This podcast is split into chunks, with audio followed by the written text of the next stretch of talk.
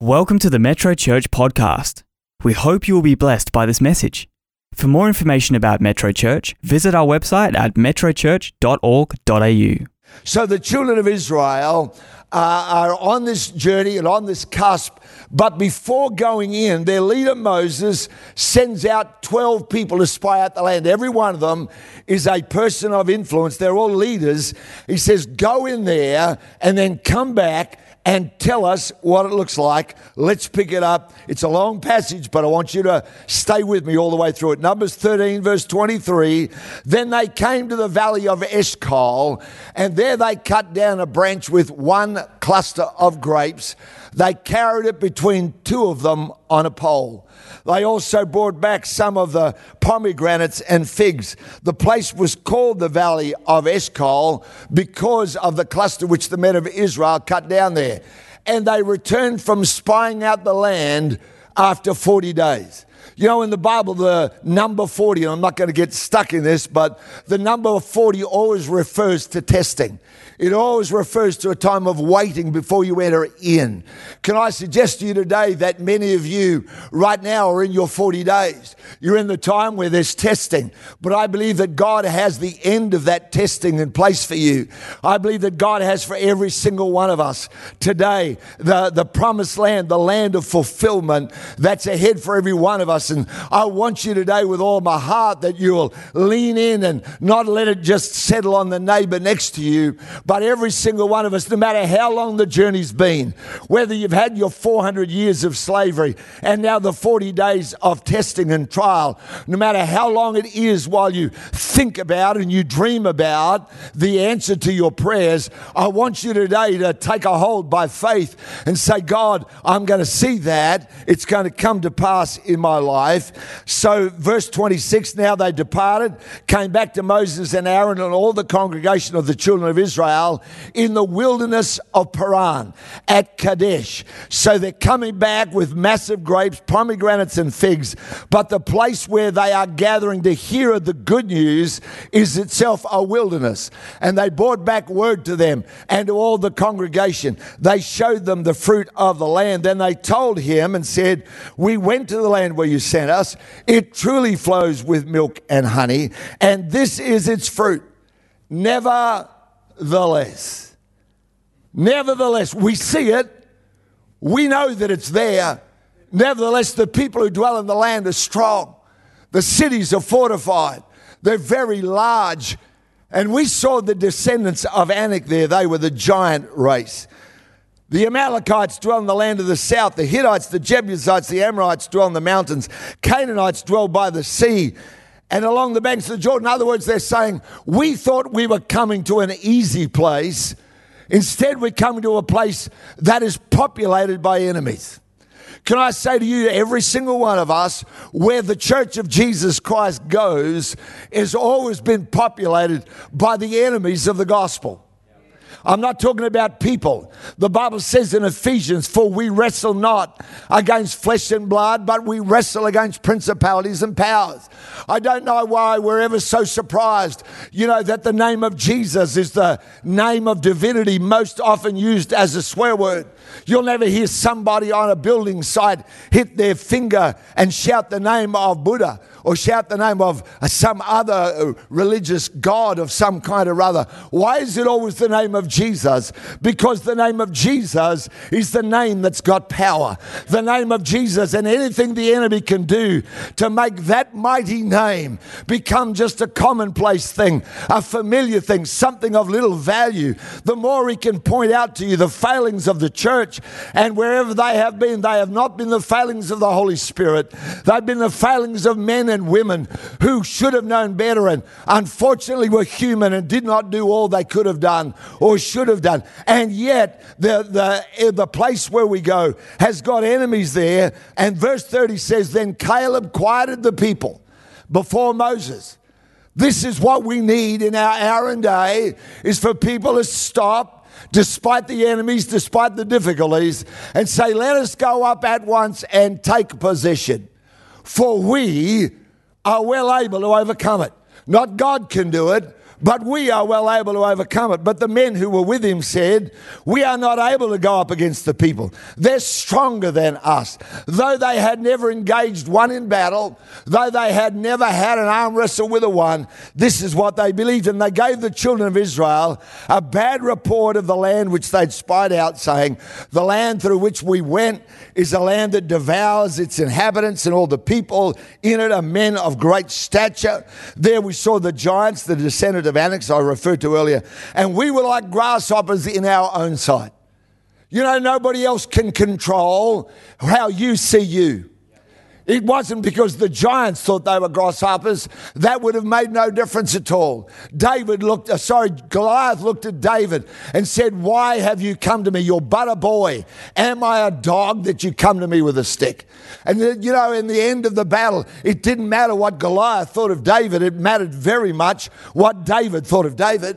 And can I say to you today, regardless of what the giants out there might think about the church, or what you might hear about the church, or what you might ever know about it, for thousands of years, people have predicted the end of the church and that the gospel would just be a thing in history museums or in books like that. But the reality is that to this day, the gospel is progressing and, and spreading across the earth in remarkable and dramatic ways. Uh, we've just planted our 100 122nd church in the north of India, in the most militant and hostile place of all the states. What a remarkable thing! What a remarkable thing!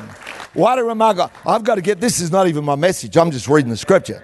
And uh, so the congregation lifted up, oh God, there's so much in this. The congregation lifted up their voice and cried. Why? Because they believed something that wasn't true. Your emotions are always going to follow what you believe. Your emotions are going to follow those things. And, uh, and all the people wept that night. The children of Israel complained against Moses and Aaron. And the whole congregation said to them, Listen to this. If only we died in the land of Egypt. If only we died in this wilderness. Why has the Lord, oh God, why has the Lord brought us up to this land? If they'd stopped there and answered the question, they would have said, Because it's the land of promise, because it's the land flowing with milk and honey, because we're destined to have it. But unfortunately, they never stopped with the question of God, Why have you brought me here? They went on and added their own interpretation to fall by the sword that our wives and children should become victims. Wouldn't it have been better for us to return to Egypt? It often seems to me, at any rate, that God's in the business of bringing opportunities to us that seem too big for us. It seems to me that if you can accomplish the vision on your own, it's most likely doesn't have the stamp of God. Because so often when God puts his hand on you and when God calls you, the first thought we have is, it's too much or it's too big or who am I? Moses said that. Lots of people in the Bible said that. Peter said, Depart from me, Lord, I'm an unclean man. I don't have the wherewithal to be somebody who's the right hand man of the Messiah. And yet Jesus chose him. Why? Because God, listen to me, God knows you better than you do. God knows you better than you do. God knows what you're capable of in ways that you and I have no concept. God knows what He's able to do if He can find a willing heart, a place where faith can land and where the grace of God can take up residence. If you and I will be like that, if we'll let God do that, there is no telling what on earth God can do. But if you get to face an opportunity that seems too big, here's a couple of things that we all need to do. Number one, don't look at your past past to discover your future. Don't look at your yesterdays to discover what on earth is going to happen up ahead.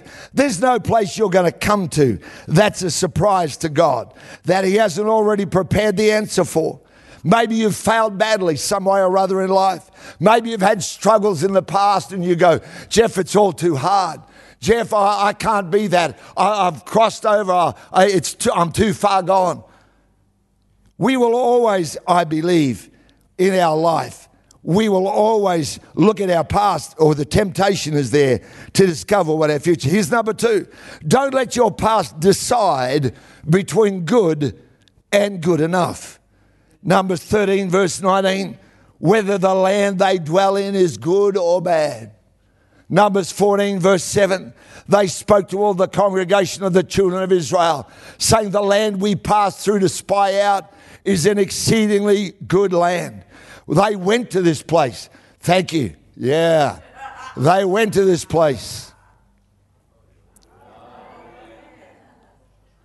Now that's a bunch of grapes. Just to prove they're real, that's not plastic.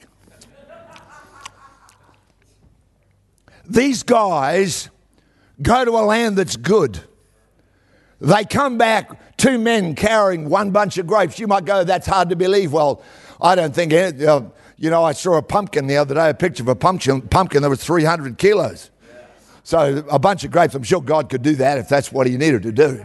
My point is this these guys come back with all of that and they're willing to let go but the good for the good enough. That'd be like you having the opportunity for this, and instead you go, How about you take a couple of sultanas instead? How about you grab a couple of sultanas instead? What's the difference between good and good enough? Is this that God has good for us. And too often the pressure and the temptation comes for us to settle for good enough. It's not so bad back there. At least we had a home. At least we knew what tomorrow would bring. Maybe if we go back to Egypt, maybe I, know it was bad, but you know, isn't it funny how yesterday can seem not so bad sometimes? Egypt's good enough for us, you know. And God, all the whole way, wants to give them good, but they're going to take good enough. Listen to me today because many of us here, you know, the enemy will whisper to you and say, Look, don't push so hard. Don't believe that's outrageous. That's too much. You know, that's a miracle. You know, you know, why not settle for just survival? Why not just allow God just to do a small thing? Ecclesiastes 7, verse 10 says this it says that we are not wise when we inquire, why were the former days better than these? God says that's foolish thinking and foolish questions when I start looking. Because I, I, thought about this because I've been away in Queensland where I was born and where I come from and where a lot of people know me from a long time. And you wouldn't believe how many people would come up to me and go, Do you remember me? Most of them I said, Sorry, no, I don't actually.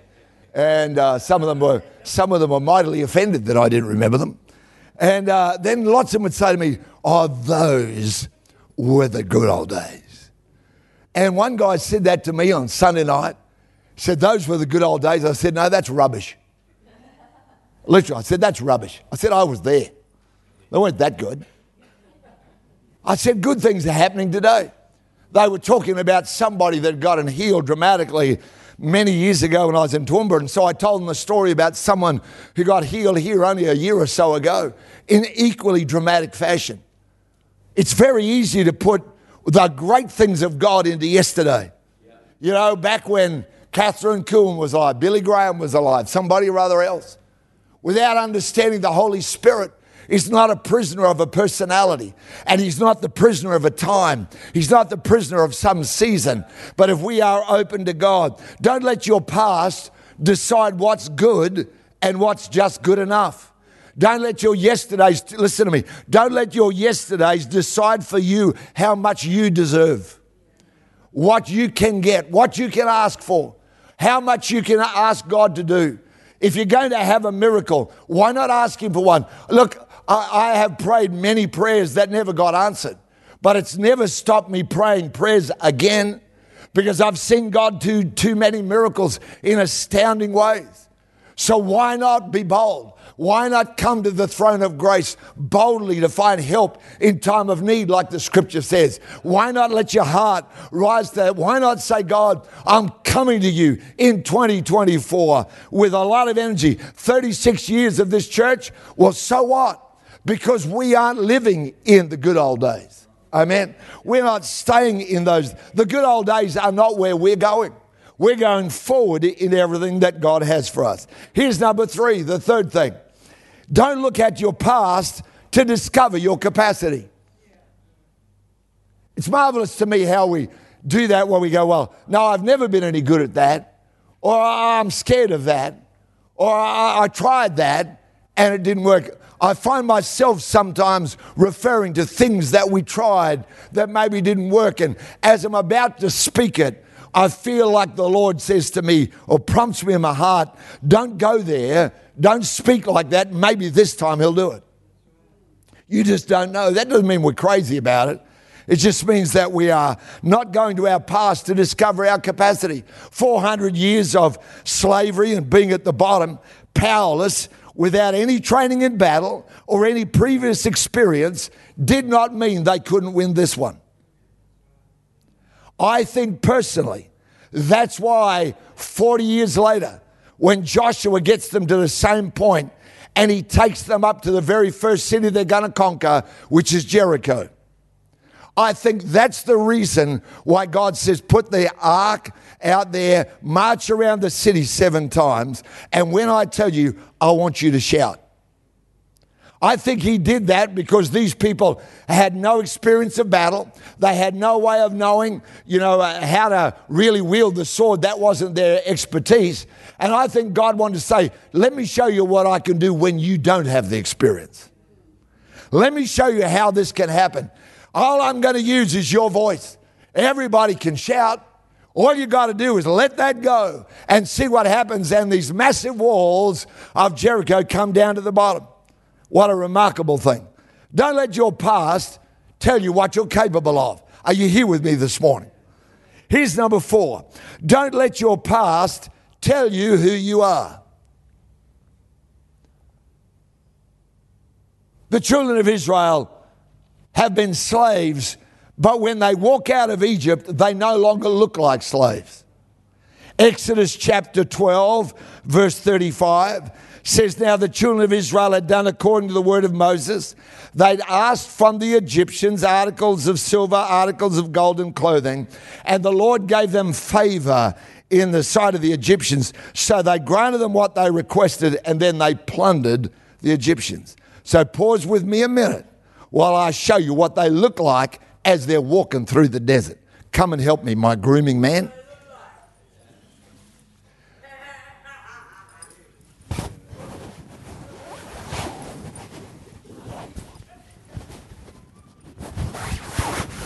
Where's arm go? There. I've never dressed like an Israelite before. This is why you need a groomer. Oh, here's my bling.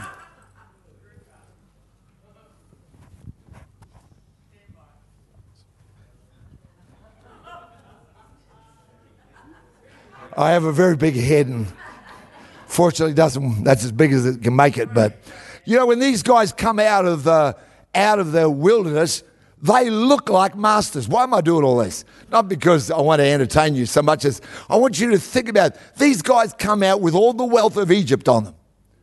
If you'd walked past and you were neither Egyptian nor Israelite, you would have looked at them and you would have said, These guys must be important. These guys must be wealthy.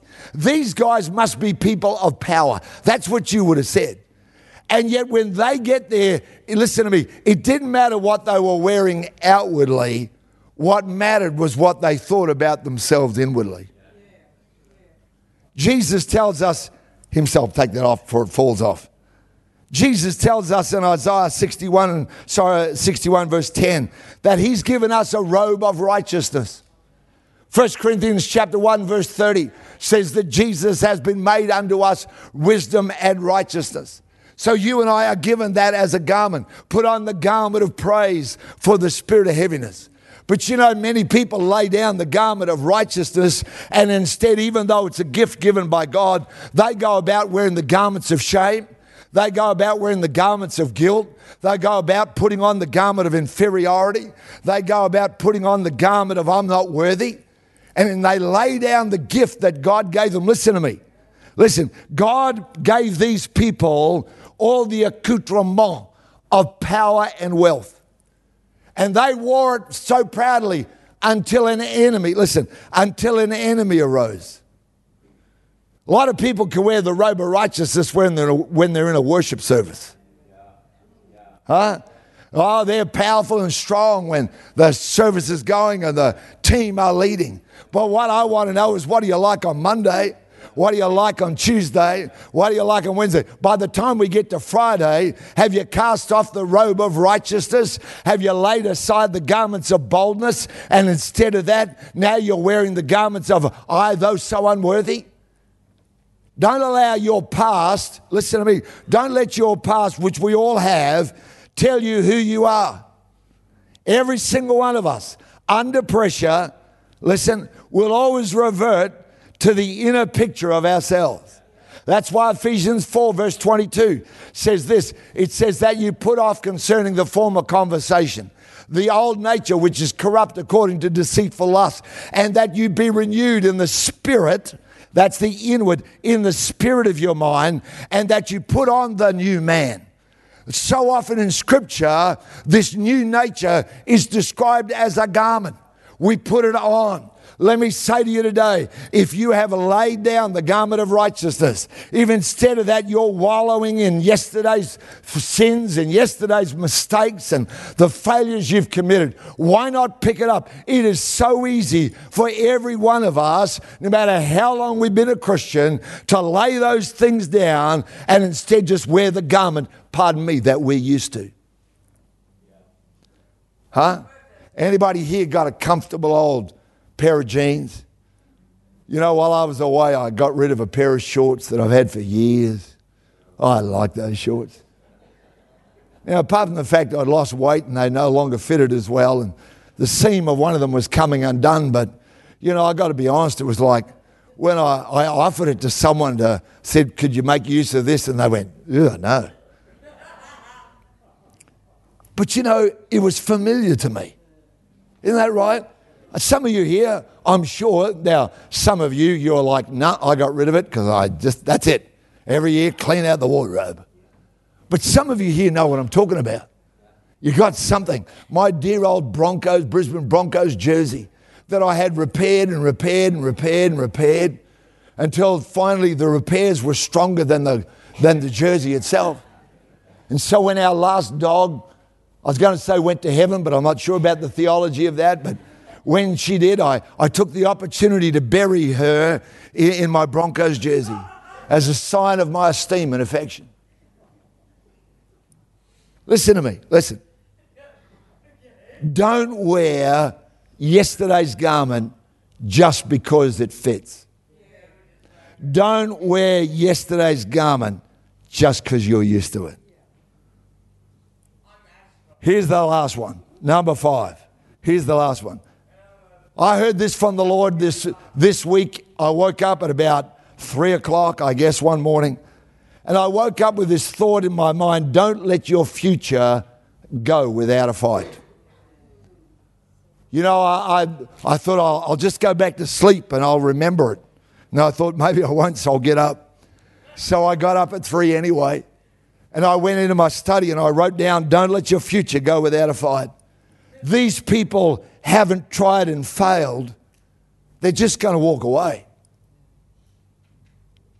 Your family is worth fighting for. Your health is worth fighting for. Your destiny, your ministry, it's worth fighting for. This nation, Metro, this nation is worth fighting for. You say, oh, but there are giants there in the Kimberley and what we're doing with red frogs. There are giants, and don't you know all the stats? And I go, oh, yeah, I know the stats. But we're not going to let our future go without a fight. We had the Minister for Communities here at Hope on Friday morning, and we all know the terrible things that are happening for so many people in that area of community life. But we are not going to let the future go without a fight in Jesus' name. Bow your head with me a moment because I want to talk to you for a second. Those of you here who say to me, Geoff, I don't know Jesus. Geoff, I'm not a Christian yet. Or Geoff, I used to walk with God, but along the way I've lost my way. And I need to come back to Him today. Can we just have every head bowed, every eye closed? Father, as you look across this crowd of people and those online as well, Lord, as you see the hearts, because, Lord, nothing in our life is hidden from you. Oh, we could make excuse and say, well, that's why that happened. But Lord, you look into our heart and say, I want to come and live there. Before you ever change our outward, you change our inward. Lord, I pray for every man, every woman, every child, every person here who says, I need a Savior today. I need someone who can forgive my sin, someone who can deal with my past rather than just acknowledge that it happened. Lord, I pray for every man, woman, and child here and online in Jesus' name. Just while heads are bowed, eyes are closed, if you're here this morning in the building, you say to me, Geoff, I want to ask Jesus to forgive me. I want him to give me a, a new future and take away my past. Would you just lift your hand for a minute, then put it back down so I can see it wherever you are? Thank you over there. Anybody else, just wherever you are, say, Geoff, that's me. I'll look up in the balcony as well. You might have been raised in a church, or this is the first time you've been to one. Doesn't matter. Jesus is speaking to you right now. Is there anybody else, just wherever you are? Before I lead you in a prayer and tell you what you can do next to walk with God. Then, Father, we thank you for that person and for others that are online that right now have got their finger paused, just waiting to say yes to you. Thank you for that, Lord, in Jesus' name. Amen. You can look this way. If you've said yes to Christ this morning, here's what I want you to do. I want you to go to this number that's up on the screen 0488 826 392. Now, by the way, you don't have to remember that. There's cards out there at the info rack, and you can take one and do it at your leisure. If you're on the metrochurch.online platform, there's a yes button. You can click on that. If you want it via email, you go to yes.metrochurch.org.au. Give us your yes. That's all you got to do. Why yes? We don't need your name, your address, your anything. This is what we'll do for you. Apart from the fact that, just like I did then, a team of people will start praying for you all the way through this next couple of weeks. They'll be believing for you every day. We will send you a Bible verse and a prayer appropriate to it that are going to help you understand how to walk with God. They fit it literally on one screen of a smartphone. And so you can get that. You can allow that to, to just start to talk to you and help you to discover how do I walk with Jesus. We'd be so excited about that and to be able to be a part of your future in that remarkable way in Jesus' name. Amen. Amen. Fantastic. Wonderful Lord. This month, we set aside as a month to honor serving. We believe in this church that every Christian has a gift from God. We believe that every believer's got a part to play. And uh, this Sunday, we want to honor all those of you that are already serving in the life of this church. And so I got the team to, wow, okay, it's already up. That is a list there, not of every team, because there are many of those have got lots of sub teams amongst them, like Metro Kids. And so, but that's a list of all the areas where people in this church are faithfully serving God, serving you, and serving our community